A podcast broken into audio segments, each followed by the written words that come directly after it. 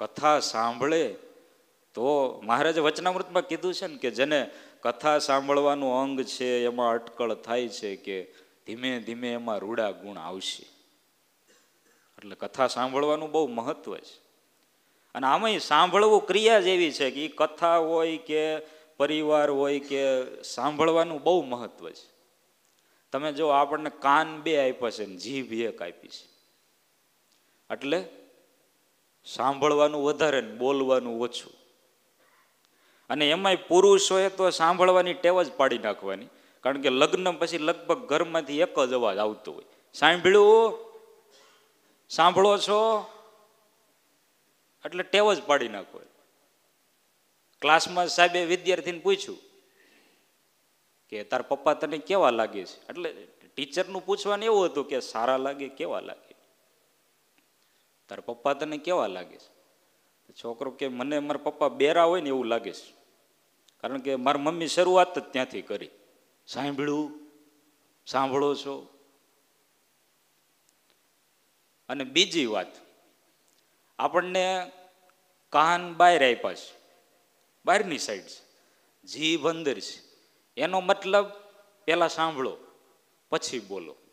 તો પરિવારના ઘણા બધા પ્રશ્નોનું સોલ્યુશન થઈ જાય. કુરુક્ષેત્રના મેદાનમાં બંને સેના સામે સામે ઊભી રહી ગઈ હતી.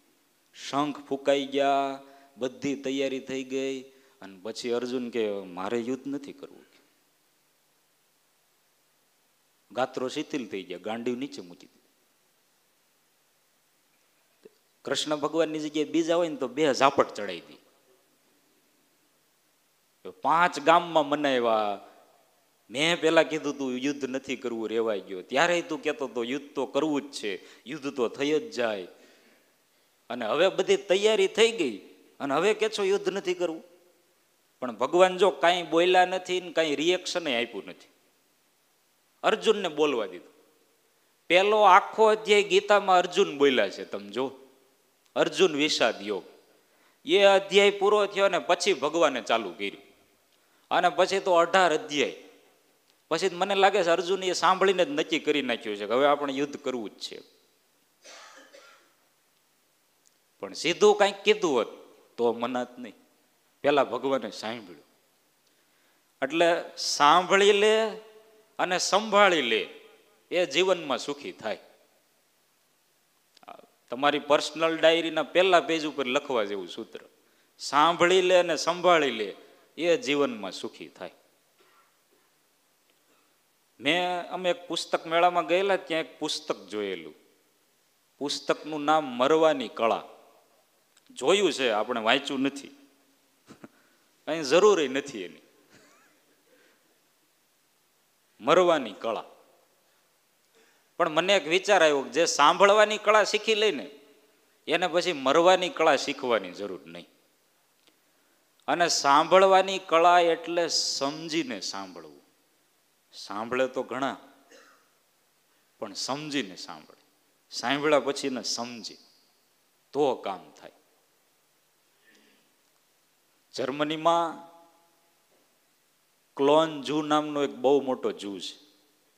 ભગવાનજીભાઈ જઈ આવ્યા છે, એને ખબર છે. બહુ મોટો જૂ છે એટલે, જૂ એટલે જ ખ્યાલ આવે પ્રાણીઓ રહેતા હોય. કાલ્સ્ટન નોટ કરીને એક જૂ કીપર. એ જૂમાં નોકરી કરી. અને આખી જિંદગી વાંદરાઓ સાથે કાઢી એણે. અને પછી એક લેખ લખ્યો. જૂમાં ત્રણ પ્રકારના વાંદરા.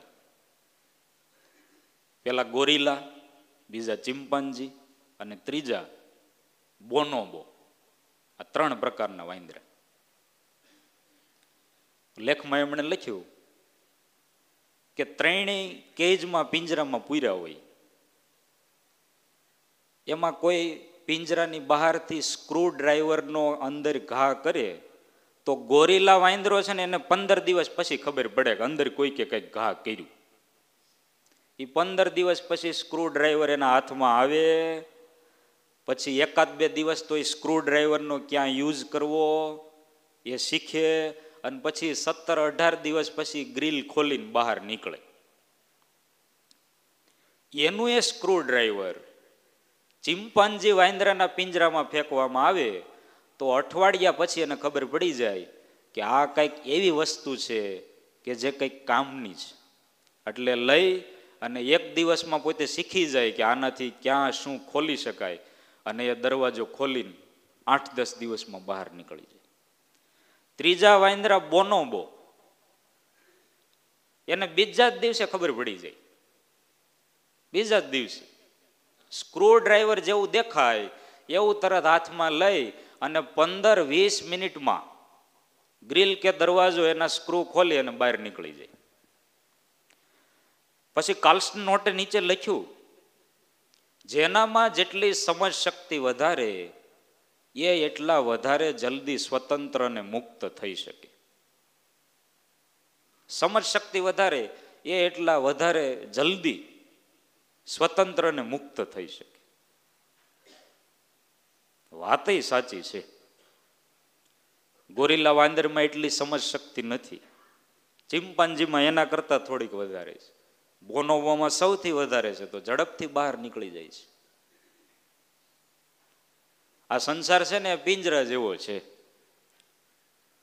અને એમાં આ બધી પ્રકારના વાનર જેવા મનુષ્યો પૂર્યા છે. મૂળ તો ડાર્વિનના ઉત્ક્રાંતિવાદ પ્રમાણે મનુષ્ય છે વાનરમાંથી જ આવ્યો છે. એ મનુષ્યમાં ત્રણ પ્રકારના મનુષ્યો છે. એમાં પહેલા ગોરીલા જેવા. સાધુ સંતો કથારૂપી સ્ક્રૂ ડ્રાઈવર ફેંકે છે. ગોરીલા જેવા મનુષ્યો છે ને એને સમજાતું જ નથી. કે શું આવ્યું એમને સંસારમાં રચ્યા પચ્યા રહી છે. ચિંપાંજી જેવા મનુષ્યો છે. એને થોડા સમય પછી સમજાઈ જાય છે કે આ સાધુ સંતો આપણને સંસારમાંથી બહાર નીકળવાની, પિંજરામાંથી બહાર નીકળવાની ચાવી બતાવે છે. એટલે સમજીને બહાર નીકળે છે, પણ થોડીક વાર લાગે છે. ગોરીલા તો નીકળી જ નથી શકતા. પણ પહેલા નંબરના મનુષ્યો બોનોબો વાનર જેવા. સાધુ સંતો કથા વાર્તા રૂપી સ્ક્રૂ ડ્રાઈવર ફેંકે, સીધું પકડી, એ કથા વાર્તાના શબ્દો જીવનમાં ઉતારી અને સંસાર રૂપી પિંજરામાંથી બહાર નીકળી જાય છે. એટલે આ ઉત્તમ પ્રકારના શ્રોતા કહેવાય. તરત સમજે, તરત વિચારે. વિજ્ઞાને એવું સાબિત કરી દીધું છે કે બોનોબો વાનર છે, વાનરમાં સૌથી શ્રેષ્ઠ છે, બુદ્ધિશાળી. અને બોનોબો વાનર અને માણસ, એમાં ચોરાણું પોઈન્ટ ચાર ટકા જેટલું સામ્ય છે. તો ફરક કેટલો છે? તો કે માણસ એના કરતાં વધારે ઝડપથી વિચારી શકે, સમજી શકે. સાંભળ્યા પછી તરત વિચારી શકે. તરત સમજી શકે. માણસ એના કરતાં આગળ છે. અને આગળ છીએ જ ને.